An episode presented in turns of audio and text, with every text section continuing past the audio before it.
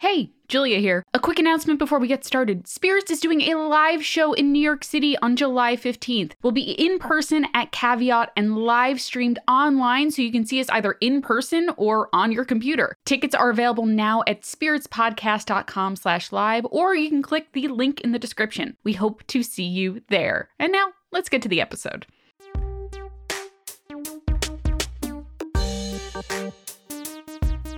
Welcome to Spirits Podcast, a boozy dive into mythology, legends, and folklore. Every week we pour a drink and learn about a new story from around the world. I'm Amanda. And I'm Julia. And this episode 289, Hestia, part of the It's All Greek to Me, colon, finally fulfilling the promise of Spirits Podcast, comma, by Spirits Podcast series. Yeah, we're getting close to wrapping up on the It's All Greek to Me, finally fulfilling the promise of Spirits Podcast by Spirits Podcast. But Julia, it's so fun. I don't wanna. I know, I'm sorry.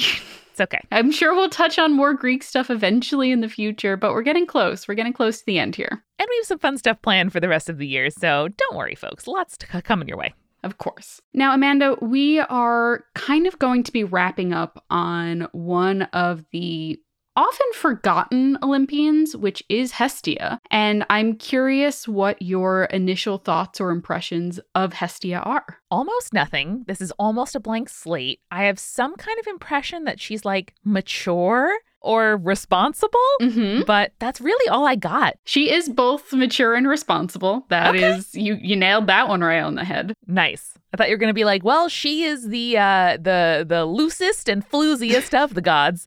So that was really what I was expecting. No, I would never do that to you. Your your instincts are always on the money. Well, thanks. So Hestia is actually the oldest of the Olympians. She is the goddess of the domestic and civic hearth, of sacred and sacrificial fire, virginity, family, and the state. Wow, those are sort of the realms of responsibility, are they not? That truly is the realms of responsibility, both in the home and in the statehood. So she's crushing it. Nice. So, Amanda, I think the reason that you don't know a lot about Hestia and the fact that she's kind of a clean slate for you is the fact that she doesn't feature in a lot of the stories of Greek mythology, which we'll, we'll talk a little bit about later as to why that is. But she was an extremely important goddess in the day to day of ancient Greek life and the structure of their society in general. Tell me all about it. I will. So I think it's interesting to start off by saying that there's actually very little art that depicts Hestia in human form, which as we know from doing these past It's All Greek to Me episodes, that that is more of an exception than a rule. There's plenty of statues of, for example, Athena or Apollo or Zeus and the rest of the Olympians. But for Hestia, she is usually portrayed as what she is the goddess of, which is the hearth. Mm.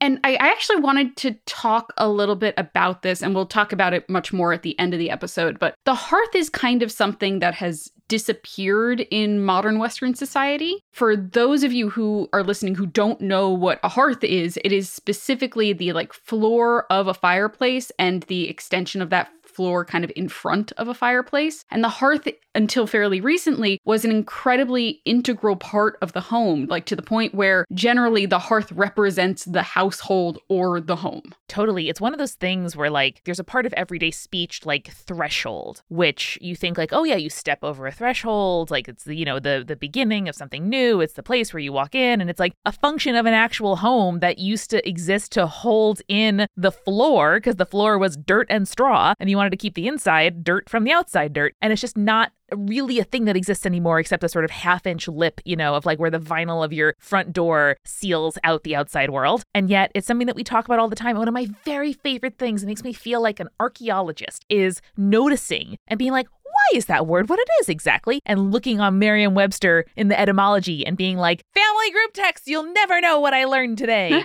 That's what I contribute to my family group text. I love that for you, first and foremost. And I also love when you accurately predict a thing that we're going to talk about later on the episode. Hey. It's my favorite part of these episodes, baby. Yeah. So, when we say that Hestia is the goddess of the hearth, or quite literally the embodiment of the hearth, it means that she's the goddess of the home. And for Greeks in particular, the hearth represented warmth, food preparation, sacrificial offerings, all of these incredibly important aspects of ancient Greek life. And so, as the goddess of these things, Hestia is one that like gifts domestic happiness and blessings. Totally. When I hear the word hearth, I picture being very chilly and a little bit wet and kind of like having walked through a snowstorm and then you show up somewhere and you get to, you know, take off your gloves and warm your hands by a fire. And it is like that literal source of heat, but also so much more to your point. Like it is preparing food, it's keeping your kids warm and safe, it's a light in the darkness. Like it's the most elemental kind of part of like safety and small c civilization that we could possibly come up with. Yeah, in my mind, I think of the hearth as like, you know, when you look at like medieval fiction, whether it's a TV show or a movie or a book, and they have that image of like the cauldron over the fire, and like you go to like put your toast in the like mm-hmm. old fashioned toaster, which was just like a slot that you would put bread in yeah. and then hold it over the fire. That's what I think of when I think of the hearth. Totally. I also think about one of my favorite inventions of like architecture, which is the inglenook, mm-hmm. which is like a set of little benches benches that surround a fireplace that is supposed to be like if your guests come in and are cold and you're they're waiting to be met or greeted, they can sit by the inglenook and get warm. Totally. It's one of the reasons that we both love Old House Instagram and why I love the what is this subreddit, which just shows like tools and, you know, household objects and being like, what was this for? It's amazing. Like it's so fun. Just the specificity of it is totally amazing. It's so nice. So yeah, when we're talking about Hestia, think of that kind of cozy home feeling. That is what Hestia really should be embodying for you because nowadays we don't really have a hearth. And again, we'll talk a little bit about that later, like what Hestia's role would be in a modern day setting, but that's a hearth.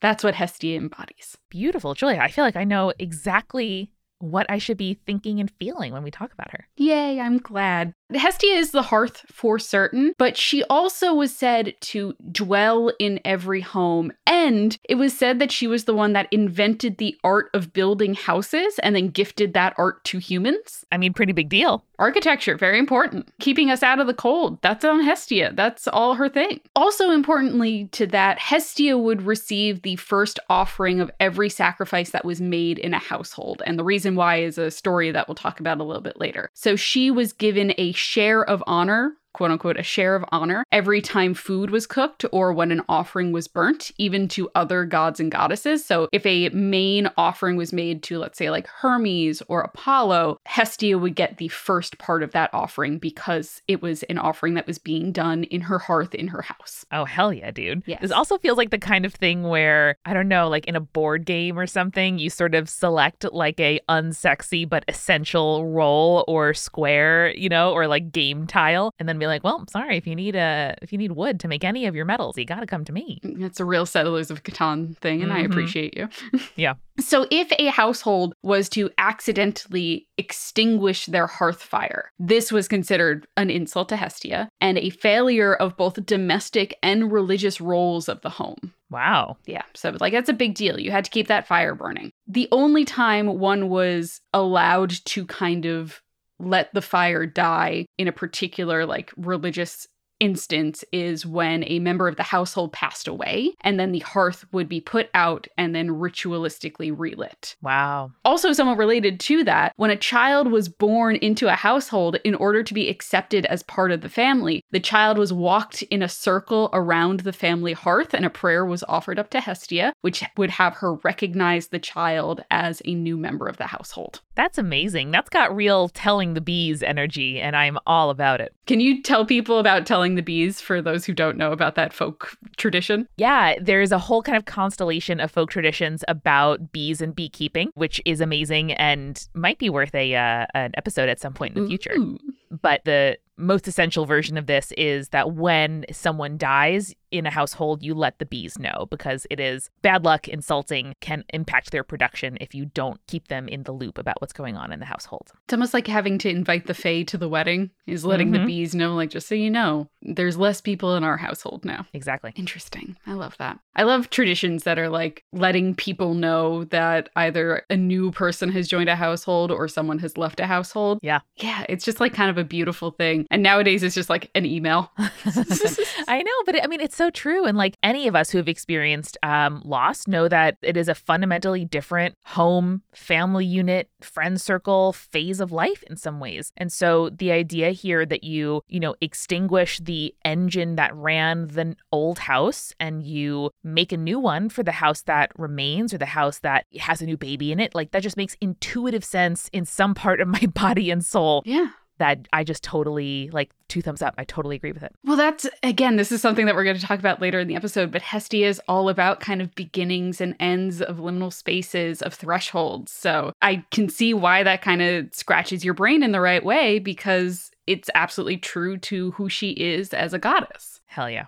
I'm loving this already. Yes, good. I'm glad. So, Hestia was a goddess that was not worshipped in her own temples like many of the other Olympians, but rather she was present in every temple because she represented the sacred fires that burned there. Mm. And again, it's this idea that if you are putting up an offering, you always have to put an offering towards Hestia as well. It's her like divine right to accept the first offering because she is the flame. And so the flame devours the first offering that is put to it. I'm really curious about kind of stories that personify her because I can see lots of gods feeling territorial about this. Interesting. Yeah. I will tell you the story as to why this is the case in a little bit, but you'll have to tell me whether you think that it is a territorial thing or not. All right. Cool. So, outside of the home and temple, she was also considered the seat of government, which was called the Prytaneon. So, when the ancient Greeks would establish colonies, the colony was not considered official until a flame from Hestia's public hearth was carried to the new settlement and used to light that public hearth. Amazing. It's a much better way than like, mm, sorry, I put a flag on the mountain and it's mine now. Like, you know, the state using tradition and ritual and spirituality to um settle and colonize. Not great. Exactly. No, and, and to like justify their actions. But it's a good one. It's it's a good ploy. Like that that makes an intuitive sense to me that just flags do not. Yeah. And I mean this was really important because the public hearth was seen as a sacred asylum of any ancient Greek town. So it was where like members of the state would receive official guests and ambassadors Really? So like it was it was a huge important deal to have your public hearth and like have meetings there and stuff like that. It was literally the seat of government. I'm really excited to read more about this personally because I've always been really interested in communal ovens, you know, and places that exist to this day for people to, you know, pool resources and have more capacity for baking bread, you know, than they would have in their individual homes. It makes complete sense and is more kind of economical to do collectively than individually. And so I'm very curious to kind of draw those through lines. Yeah, absolutely. So the Greek statesman Aeschines, he highlighted her importance and the importance of the public hearth in his writing on the embassy, saying, quote, The hearth of the Prytaneum was regarded as the common hearth of the state, and a statue of Hestia was there. And in the Senate house, there was an altar to the goddess. So, like, much like in the house, if this public hearth went out, it was considered an ill omen and an insult to Hestia, and it was required that a ritual be done in order to relight the flame. In this ritual, this is so cool to me. In this ritual, it was considered, quote, improper for this flame to be sourced from, quote, common sparks of flame. And instead, the fire had to be lit by, quote, pure and unpolluted rays of the sun. And this is all according to Plutarch. So this was achieved, Amanda, by using concave mirrors to concentrate light and light a yes. new flame. Dang. I mean, come on. No matches for Hestia. You use glass, baby. Science, baby. You use expensive scientific glass from Helios himself. Exactly. Exactly. I'm so glad you understand how cool that is because it's so freaking cool. It's amazing. It's so good. So let's get to now Hestia's role in mythology. Like the rest of the first generation of Olympians, Hestia was the child of Cronus and Rhea. Interestingly, she is the firstborn of the Olympians, and when freed from Cronus's stomach by Zeus, who was technically her youngest brother, she was the last to be released because she was the first to be eaten by Cronus. So this kind of creates this sort of interesting dynamic where she is simultaneously the oldest and youngest sibling of the first generation of Olympians. Pretty cool. It is pretty neat. Also, for Julia, this is going to be a Venn diagram of about five people. Are you ready for this? Let's go. So the joke is LIFO or FIFO? That's the question. Okay, well, let me explain the joke for everyone who's not in the five people. Please. You know, capital gains tax, which is like the government taxes you less in the US on money you make from the stock market. Because if you had the money to buy stocks, they want to reward you for being rich and make you stay rich Uh-huh. versus income tax. Yeah. So when you buy stocks, you have the choice for some reason because the government doesn't tell you what to do where you're like oh either you know if you own 100 shares of a company and you bought one of them 15 years ago and one of them yesterday and you sell a share it's a question right? It's like oh well i mean did i buy that apple stock for $5 in 1980 and now i made $5,000? Or did I buy it yesterday and actually lost a little bit of money because yesterday it was slightly higher than it was today? The government's like, you do whatever math works for you, bud. Just stay rich, motherfucker. and so you get to choose whether you are taxed in a last in, first out basis or a ah. first in, first out basis. So every stock you sell is both the oldest and youngest of your stocks until you tell the government, hey, buddy, I prefer to make or to lose money right now for my own personal tax situation. Our government is bad.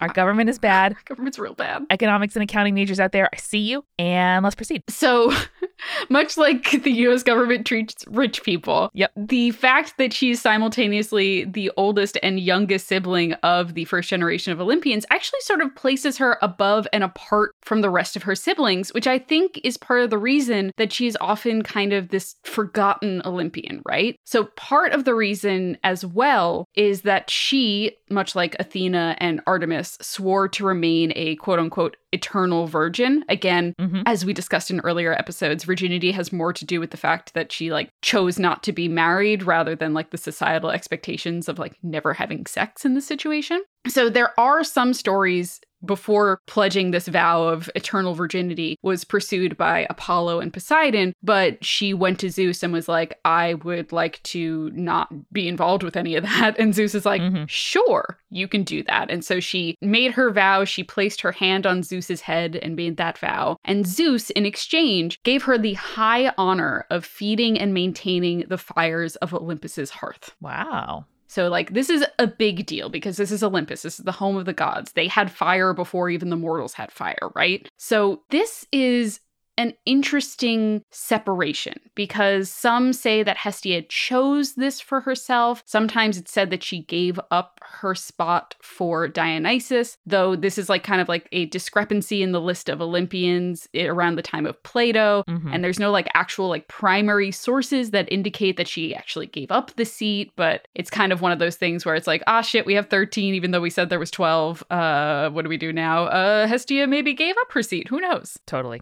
Scholar Walter Burkert believed that she kind of was not included among the ranks of the Olympians because of the immovable nature of the hearth, which he claimed rendered Hestia unable to take part in the procession of the gods, nor the quote, other antics of the Olympians.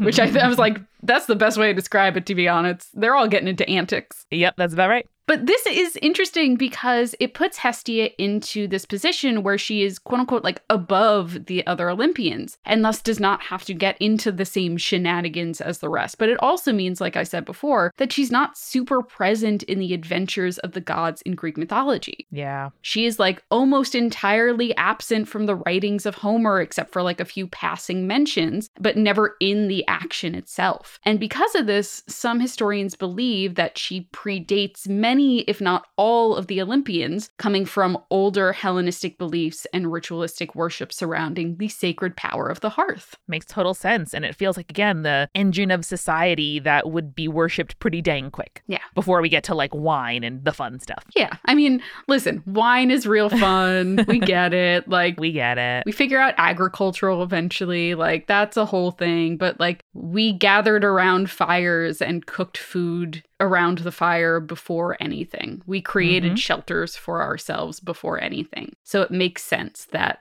hestia had the initial worship if that happens to be true Oh, yeah. now we're going to touch on her worship in Rome, which is kind of a first for and it's all Greek to me. We'll do a little bit of her poetry corner and then have some more thoughts about the hearth in general. But first, let's go grab our refill. Let's do it.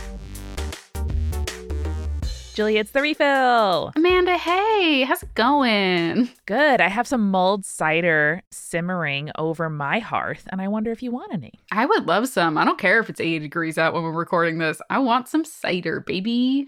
Yeah. I mean, listen, cold cider, great as well, Yeah. but mulling cider on the stove is a real, a real hearth, heartwarming drink for me. A hearth and heartwarming drink. I love it. Julia, we would love to offer some cider to our newest patron, Deirdre. Excellent name. Love it, Deirdre. Please thank your parents for me, or you if you chose it. And of course, our supporting producer level patrons who support at patreon.com slash spirits podcast sustains us. That's the hearth fire that will never go out for the show. And if it does, uh, it wouldn't be a thing anymore. So listen, put your kindling on the fire. We're not burning your money exactly, but you are paying independent artists to create a show that you really enjoy. This metaphor's falling apart. You pay my heating bill, so that's something. That's true. You do. Yeah, I have to pay for my own heat, and uh, it's expensive. Thank you. Yeah. Our supporting producer level patrons, thank you, Alicia and Daisy, Fruity Chick, Hannah, Jack Marie, Jane, Jessica Kinzer, Jessica Stewart, Measlekins, Lily, Little Vomit Spiders running around, Megan Moon, Phil Fresh, Captain Jonathan, Malachi Cosmos, Sarah Scott, and Zazie, and the legend level patrons, Ariana, Audra, Bex, Clara, Iron Havoc, Morgan, Mother of Vikings, Sarah, and Bia, me up, Scotty. Every time the legend level patrons show up to a party, we do parade them around the hearth to make sure Hestia realizes that they're members of our household. Exactly, Julia. So true. And remind me, as you've been curling up around your metaphorical fire and hearth, which probably these days is your air conditioner, what have you been reading, watching, or listening to? I have been reading Cemetery Boys by Aiden Thomas. Mm. Ooh, ooh boy, Amanda. Is it good? You messaged me about this, and that's how I know it's really good. It's so, so freaking good. If you like queer high school romances, if you like Mexican folklore, if you like gender confirming goddesses of death, this is the book for you. Hell yes. Someone falls in love with a ghost. It's great. I love that so, so much. And by the way, if folks are looking to make plans just about, I don't know, three and a half weeks from now, we have great news. We are doing our first in person Eric, Julia, Amanda live show Woo. in more than two years. It's at Caveat, New York City on July 15th. But great news, we have a professionally operated and filmed stream available to you as well. So you can go right now to spiritspodcast.com slash live to get tickets to either come in person to Caveat, where the audience will be vaccinated and masked, or to view it online and or to do the VOD, the video on demand version afterward if you are working or sleeping at that time. Honestly, it is going to be so much fun. I have been planning the games that we will be playing for the live show. You guys are in trouble. It's going to be great. Oh man. Oh, I can't wait. Oh, this is going to be really good. Guys, no excuses. If you're eating, sleeping, working at that time, come watch the VOD. If you're in New York City, come in person. And if you're not in New York City, if you're in any city that isn't New York City, watch the live stream. It's going to be so much fun. There's going to be camera angles, professional mixing. It's going to be seriously the most premium live stream I've ever been a part of. That's true.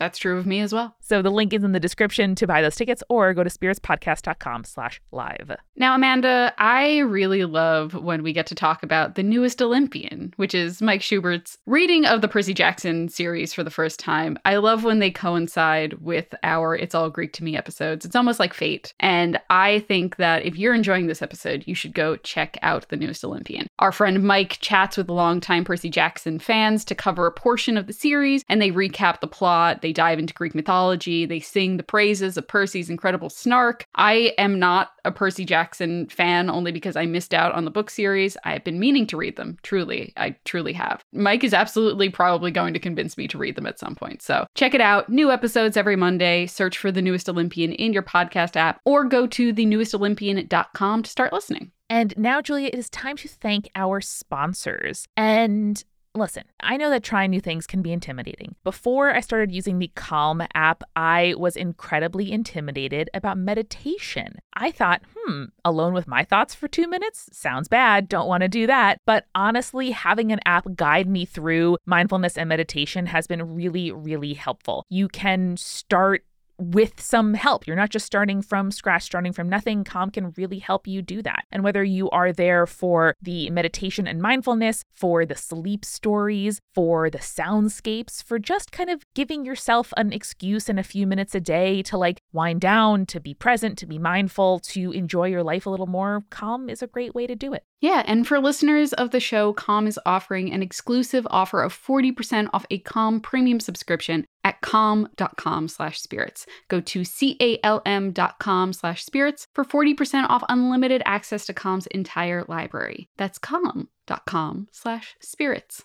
So Amanda, I recently moved into a new house and one of the like biggest treats for us is we are going to be buying a king mattress. And Julia, do I understand correctly that when Brooklinen sent us some sheets more than a year and a half ago, you got king size sheets, anticipating that you're going to be able to use them on your king size bed? Wow, Amanda, read me to filth because yes, I did do that. Yay! because I loved my queen size Brooklinen sheets so, so much. And knowing that I was going to get a king mattress eventually in the future, I was like, well, I can't like downgrade my sheets when I'm living the life of luxury in a king mattress. No, I have to have my buttery soft. So, yes, I did order a king size sheets collection from Brooklyn Brooklinen for my future king size bed. And now the future is here. I'm so proud of you. And honestly, listen, they're beautiful. Most days I just kind of like flop my duvet back on top of my bed because I've been liberated from top sheet life. And it is so wonderful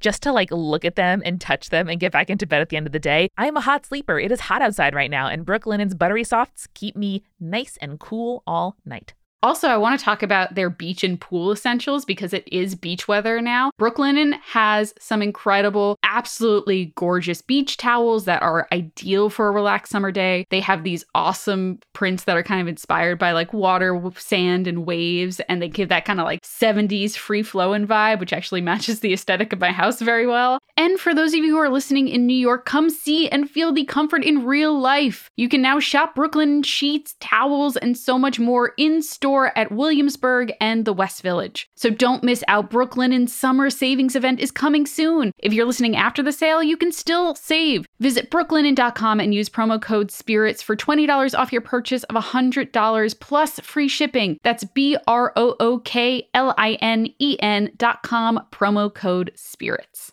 That is B R O O K L I N E N dot com and enter the promo code SPIRITS for $20 off your purchase today. Brooklinen, they're the curators of comfort. And finally, Julia, now a word from our sponsor, BetterHelp. Burnout is serious. I think when it's hot outside, that is a good reminder that just like your phone or your AC unit or an appliance outside in the sun, you can get overheated from working too much, from not taking breaks, from too much care and time spent on other people's needs and not your own. And for me, that definitely feels like being just kind of overwhelmed and frustrated when anything new happens. And it can be a good thing, it can be a friend reaching out, it can be making plans, it can be remembering that I have something on the calendar for the future. And my instinctual reaction is just like, no, thank you. Oh, no. Right, exactly. It's oh no instead of oh, fun. Like past me thought this would be a good idea. And I know I would enjoy it if I did it. But right now I am so just burned out, tired, nothing left in the tank that it feels like, oh no, yeah, all up in here. I feel that. And one of the ways that I recharge, that I put things back in my tank, that I help deal with preventing burnout is therapy. And I do my therapy every single week, every Wednesday morning through BetterHelp. BetterHelp is customized online therapy that offers video, phone, and even live chat sessions with your therapist so you don't have to see anybody on camera if you don't want to. It is much more affordable than in person therapy, and you can be matched with a therapist in under 48 hours. Our listeners get 10% off their first month at betterhelp.com slash spirits. That's betterhelp.com slash spirits. And now let's get back to the show. Now, Amanda, I know you are heating up some cider on your stovetop right now, but I found a cocktail called the Honey and Hearth, which I feel like totally is a Hestia thing, 100%. Oh my God. So it's actually a really interesting combo of bourbon, ginger liqueur, yellow chartreuse, and then a key ingredient, which is a smoked cinnamon stick. I have never loved any combination of words more it's just it's so cool. It's like a really complex herbaceous and also smoky cocktail. Kind of reminds you of being at home. It reminds me during the summer at least it really reminds me of like having a bonfire outside on a day but you can still smell all the flowers that have been blooming mm. all day as mm. well. It's like yes oh, ma'am. so nice. So good before we get back to Hestia, I actually want to talk about her Roman analog, which is Vesta. Mm. So, as most of us know, the Romans borrowed liberally from the Greek mythology in developing their own mythos, and as such, most of the gods and goddesses of Greek mythology had similar figures in Roman mythology. Hestia's analog was Vesta, who, much like Hestia, was not often depicted in art and very rarely in human form. And perhaps the most memorable part of Vesta was her priestesses, the Vestal Virgins, who were considered fundamental to the security and continuance of the Roman Empire. Wow. That- Which is saying something, Big deal. because the Roman Empire thought a lot of itself. Uh, it sure did. Girls would typically enter the priestesshood in their youth, usually somewhere between the age 6 to 10. Sometimes they were forced into it by family members who couldn't support them. Sometimes they just felt the call and they chose to go, you know, that kind of thing. But enjoying the priestesshood, they would take a 30 year vow of chastity. Wow. So during their time as priestesses, they would study and observe state rituals, which were forbidden to be known by anyone outside of the Vestal Virgins, Okay. which meant like no men could know about it, which is cool. I mean, yeah, a high price of admission, depending, but uh, pretty pretty cool. Strong the giver vibes. Interesting. Explain. It just in terms of like children having some kind of like special kind of insight and also people having knowledge that would really impact kind of how others behave in the state, but the knowledge is restricted to a small group. It, it's a vibe. It's not a uh, not a thesis statement. I get where you're coming from. I didn't put two and two together at first. That's why I was like, explain that to me. yes. So love that. The Vestals were really important because, like I said, they tended to the sacred fire, which was again never allowed to go out because it represented the eternity of the Roman state. The Romans just like, man, so full of themselves as just an empire, huh? I know. I've kind of resisted learning more about ancient Rome. A because it's such a like Costco dad subject where like Truly. every book at a Costco is is like a DVD set of the West Wing or like a history of the Roman Empire and also because they yeah, they they really like did the they did conquering. That is what they did. That was their mission. Hearts, minds and lands. The Vestal Virgins were luckily not out conquering, even though they were in charge of keeping the eternity of the Roman Empire going. During the 30 years of their priestesshood, they would spend 10 years first as a student, then 10 years as a servant, and then 10 years as a teacher. And then after her 30 year service was over, a Vestal was allowed to retire, was given a pension, and was allowed to marry. And in fact, it was considered good luck by Romans to marry a Vestal. I mean, it's great luck because she sounds like an educated badass. I love that. Exactly. And she brings her own money to the table, which is also very good. Hell yeah. Strong, independent woman. Spent 30 years uh, learning state secrets. Mm-hmm. And I'm just picturing like a like a CIA agent who is also a Vestal Virgin, which is very funny to me. so one of the kind of well-known facts about the Vestals in like in terms of like Costco dad well-known facts was that it was improper to spill their blood, which I feel like makes a lot of sense. Mm-hmm. But if a Vestal was to break her vow of chastity, she was punished by being buried alive. Okay, so I think we should take a few steps back. Okay. And kind of reconsider.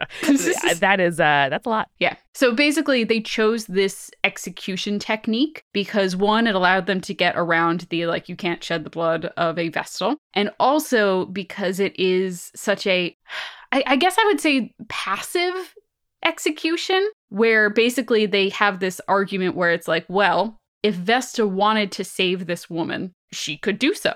It's not like an immediate death or anything like that. Vesta could step in and intervene. And I think there are like a couple of instances where like they managed to survive the execution and they're like, ah, Vesta saved her. She must not have done the thing that she said she did. Dang. Yeah. So not great. Not great, but also kind of cool that women were, you know, important enough to execute in that way. Yes, I, I agree. And also, speaking of how important the, the Vestals were as like powers of the state, they had the power to free condemned prisoners and slaves just by touching them. So, like, if a person was sentenced to death and they saw a Vestal on the way to their execution, they were automatically pardoned and set free. Dang. Which like gives you a lot of power if you are one of these priestesses because if you decide like, "Oh, I think this person was like unfairly tried or I think that like justice was not served here." All you have to do is like walk to the like place that they are taking him from the prison to the execution area and just be like, "Nah, actually, set him free." That's like that's power. That's awesome. That is all I would do if I was a Vestal Virgin. Yeah, same. Same. I would stop corporal punishment. Yeah, 100%. And free all enslaved persons. Yeah, yeah, totally. exactly. Vesta was also connected to the like liminality and the literal threshold of the house, which you guessed before. You Mhm. you, you interpreted you you were touched Hey. by the Oracle of Delphi there a little bit. Yeah, you you had the look which was, did I share my outline with Amanda? The answer is no. yeah. This is one of my favorite fun facts. So as the connection to the literal threshold of the house, as such, brides were not allowed to touch the threshold of a new home and to avoid committing sacrilege by Oh. kicking the threshold, which was considered a sacred object. And so that's where we get the modern tradition of grooms carrying brides over the threshold. Julia, my depression is cured. this is the most serotonin I felt in weeks. Isn't that so good? I love that so much. I read that and I was like, yay! it's so, so good. The scholar Brian Clark kind of points out in his writing that the Vestal Virgins kind of held this burden of maintaining the state, which I think is really interesting because it was really a burden. Like, if they didn't learn the state secrets well enough, if they didn't maintain this fire that was maintaining the state, the whole system would have crumbled, right? Yeah. So he writes, hence the archetype of Hestia changed from the Hellenic sense of sacred center to the Roman idea of protecting the empire, evolving from a sense of honoring internal space to the necessity to protect the outer place. There you go. And this reminds me kind of of that discussion that we had in the Ares episode about how Ares and Mars differed. So, like, Ares was a coward in Greek mythology, and he transformed into this kind of heroic figure and literal father of the Roman founding myth because that was the like propaganda that was needed by the Romans at the time, which vastly differed from the needs of the ancient Greeks. And I think that's 100% true with what Hestia represented to the ancient Greeks versus what Vesta represented to the Romans. This is so brilliant. I love this so much. My mind is just like racing because you're totally right. I mean, the project of the state is to say, well, without us, you're unprotected. And yes, you need to sacrifice some liberties, right? Or some choices or some money. But in exchange, this is what you get. There are straightforward and equitable versions of that. But there's also, you know, the kind of like worries of dependence on one central thing instead of the like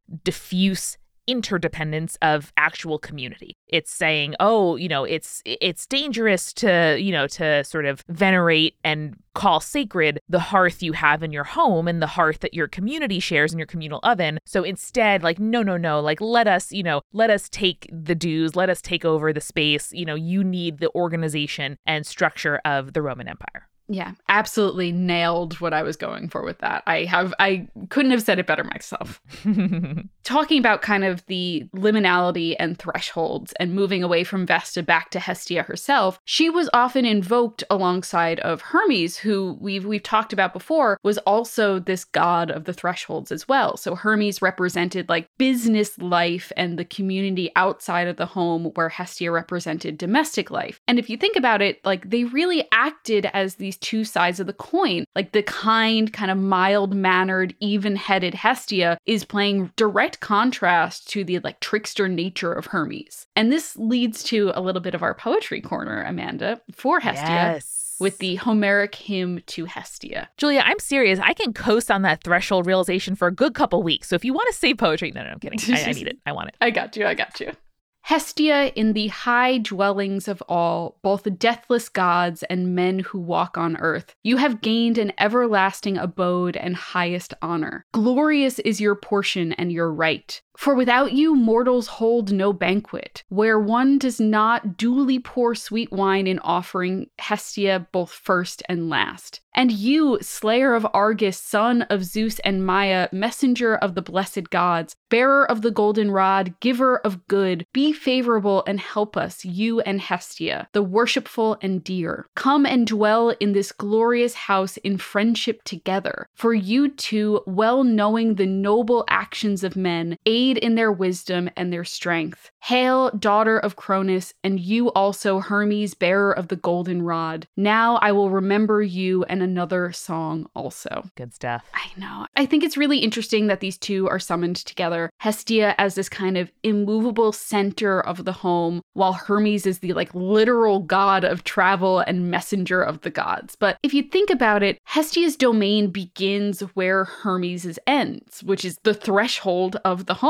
But in this hymn, like they are like these two divinities who are sharing a space that is inhabited by human beings, making them both important to those who are worshiping them. So, like, Hermes is the road, he is public institutions, he is the town square and the market where you interact not only with your community, but also with strangers. And then Hestia, in comparison, is the home, which is like this place that is the intimacy of immediate family where a stranger cannot penetrate when the threshold is closed to them, which, like, is also interesting because Hermes is also the patron god of thieves, which is a- another thought for another time. But, like, I just, I think it's really interesting to invoke them both because they are the literal threshold. Hermes stops where Hestia ends. Totally. And I mean, they, they go hand in hand. Like, what defines travel versus being, you know, itinerant? It's having a home to return to. And that's why, you know, society is fine with the flaneur, the like cosmopolitan walker, the person just kind of like traveling the world and observing what's there, and why society villainizes people without a home to return to. Like, the behaviors can be similar, people can look similar, but there's a difference. Like, we criminalize loitering and we say,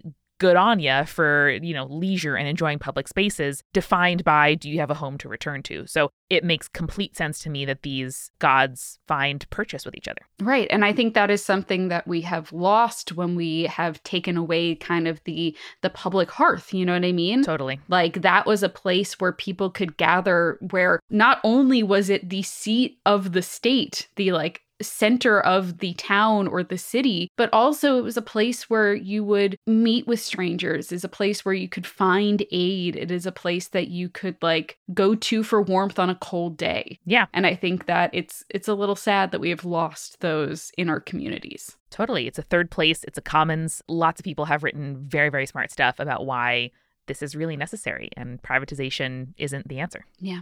Absolutely. All gods are socialist, Julia. That's true. That's true. All the gods should be socialist. Capitalism has no gods, and that's why it has no place in this podcast. Yeah, exactly. And so this actually really leads into my my final thoughts here, which is kind of talking about the the loss of the hearth in modern Western society, right? So with the invention and implementation of like central heating and electricity, the need for a hearth has like all but disappeared from the modern Western home. So we kind of lack this place of like central warmth. And a lot of people nowadays, like, they're not even comfortable with fire in their homes at all. Like, Amanda, I don't know how your mom felt about candles, but I had to fight my mother to let me burn candles in my room. No candles allowed. And listen, like, I have asthma. This is good for me. Not having to rely on wood smoke to heat my home is good for me, but I see what you mean. And I think I have some ideas and recommendations for how people can bring back a bit of the feeling of the hearth to their home. Yeah, exactly. I personally own way too many candles. That's my way of doing it. And like, you know, like growing up, having a fireplace, especially a wood burning fireplace, was considered a novelty for a lot of people, I feel like, rather than a necessity. And so we have definitely grown up lacking an quote unquote eternal flame or sacred center of our home, whether that's like a literal religious center for the home or a like, you know, secular like sacred center for your home, which I think makes it a little difficult sometimes for us in studying Hestia to understand why she was so important to the ancient Greek society. So for the Greeks, Hestia represented that like shared space. It was the communal fire where friends, relatives, even strangers could gather. I think that's awesome. And it's it's It's why I feel so strongly about making my home beautiful and kind of beautifying those little daily actions, just like using the mirror in the sun instead of a common spark to light that communal hearth fire. I have a special little dish for my ring at night. I have a, you know, beautiful little soap holder for my uh, my soap and my sponge. I, you know, use a big silver spoon that my grandma gave me for my stock pot instead of just a plain wooden or plastic one. It's those little things of like honoring and making special my daily life that I find presence in and stuff that can move from place to place and isn't dependent on, you know, having on owning a home or, you know, having a certain amount or type of space. Yeah. So for me, you know, Jake and I, we recently bought a home. Yeah, you're setting up a house. I know it's it's very exciting. But like one of the biggest things was when we were looking for homes, I wanted to find a place that had good flow from our kitchen to our living space, right? Because for Jake and I, like I know the the homes that we have lived in, the kitchen is very much the heart of our home. And so like I wanted to be able to like if one of us is cooking still have a conversation while the other one is like hanging out on the couch or like, you know, doing something like reading a book or watching TV. Yeah. So it was like really important to find that flow because I knew that the kitchen was going to be the heart of our house. And I think that is our sacred center. You know, that's where our eternal flame is. I totally agree with you. That was Eric's and my only requirement when apartment hunting as well. Um, in New York City in 20, you know, 19, we were like, we'll take what we can get. But the one thing we knew we wanted is a combo kitchen living space because just like you're saying, you know, us spending quality time together, you know, building a home, building a life is taking care of our physical needs while nourishing each other. It's physical and it's spiritual. Like anyone from a from a rice or potato based culture, like listen, we totally understand, you know, the value of you nourish somebody and you show them care and you give them spiritual comfort by starting with their physical comfort yeah. and making sure that their needs are met. And, you know, a warm fire, a full bowl, there's nothing like it. And whether that looks like a wood burning fireplace in your home or a kitchen with herbs on your windowsill where you can look out and have a little moment in the sun and connect with yourself, or a, you know, kitchen living room where you can talk to your housemates or your partner as you're making breakfast or lunch or dinner. That's it. That's connection. That is. I also want to do a quick shout out to our researcher for this episode, Ryan, who was providing me with some modern analogs to both Hestia and what the modern hearth would look like, and also suggested that Amazon's Alexa is kind of the modern analog for Hestia because, like, you invoke her name to get her attention, and smart devices like Alexa have kind of, in general, changed the way that we orient our internal lives as well as our homes. And I'm just like, that's a both horrifying and great point. Ryan is brilliant, and I'm very excited to have researchers on the team uh, because of this this very thing. Like, yeah, and I remember seeing an art project in DC. I'll try to find the name for the the Patreon um, notes for this episode, patreon.com slash spirits podcast. But it was an artwork that sort of got the perspective of an alien coming down to Earth and looking at, you know, our cities and our homes and kind of, you know, that that sort of now cliche thing of, you know, what would aliens think of human beings based on our architecture or our homes? And one of those things was, you know, venerating the TV because for lots of us, the TV has pride of place. And listen, I think that's a pretty bullshit criticism a lot of the time. Screens are great, TV is great. I don't really buy into the moral panic of like, oh, you know, screens are taking the place of human connection. Cause like, hey, if there's no humans around here I need to connect with, like I'm gonna find my people on TV. Like that's a real thing. But I do think it's a, a really lovely invitation to ask how we can make our physical circumstances reflect what we value. And again, that can be a cute case for your phone, you know, that like reflects one of your favorite characters or things that you love. I just think that like beautifying our space and making our spaces reflect our personalities is so often dismissed as childish or feminine or a kind of like bonus thing that you do once your serious work is done. And it's not. Seeing yourself reflected in the world and having your environment echo back to you things that make you feel safe and calm and fun is a fundamental thing that everybody deserves. So listen, whether you, you know, tack up newspaper clippings, you know, to your wall with with tape or, you know, finally paint that like statement wall or frame that artwork or buy that plant, I'm encouraging you. Yeah. I mean, that's what makes a house a home, in my opinion, is putting your personal touches on there. As Jake likes to say, you cha- you're changing the energy of the space that you're in. Totally. And you are making it feel like it's yours. And that is probably something that Hestia would absolutely give her blessing to. Nothing more Hestia than that, baby. Nothing more Hestia than that. So that is our sometimes forgotten Olympian Hestia, who nonetheless plays both an incredibly important role in the ancient Greeks and also hopefully today. Julia, I was a blank slate. I was an empty hearth, and now I got a little fire in me. Yeah. So I hope that all of our conspirators who are listening or joining us today have a little spark in them today as well. And remember, as always, to stay creepy. Stay cool.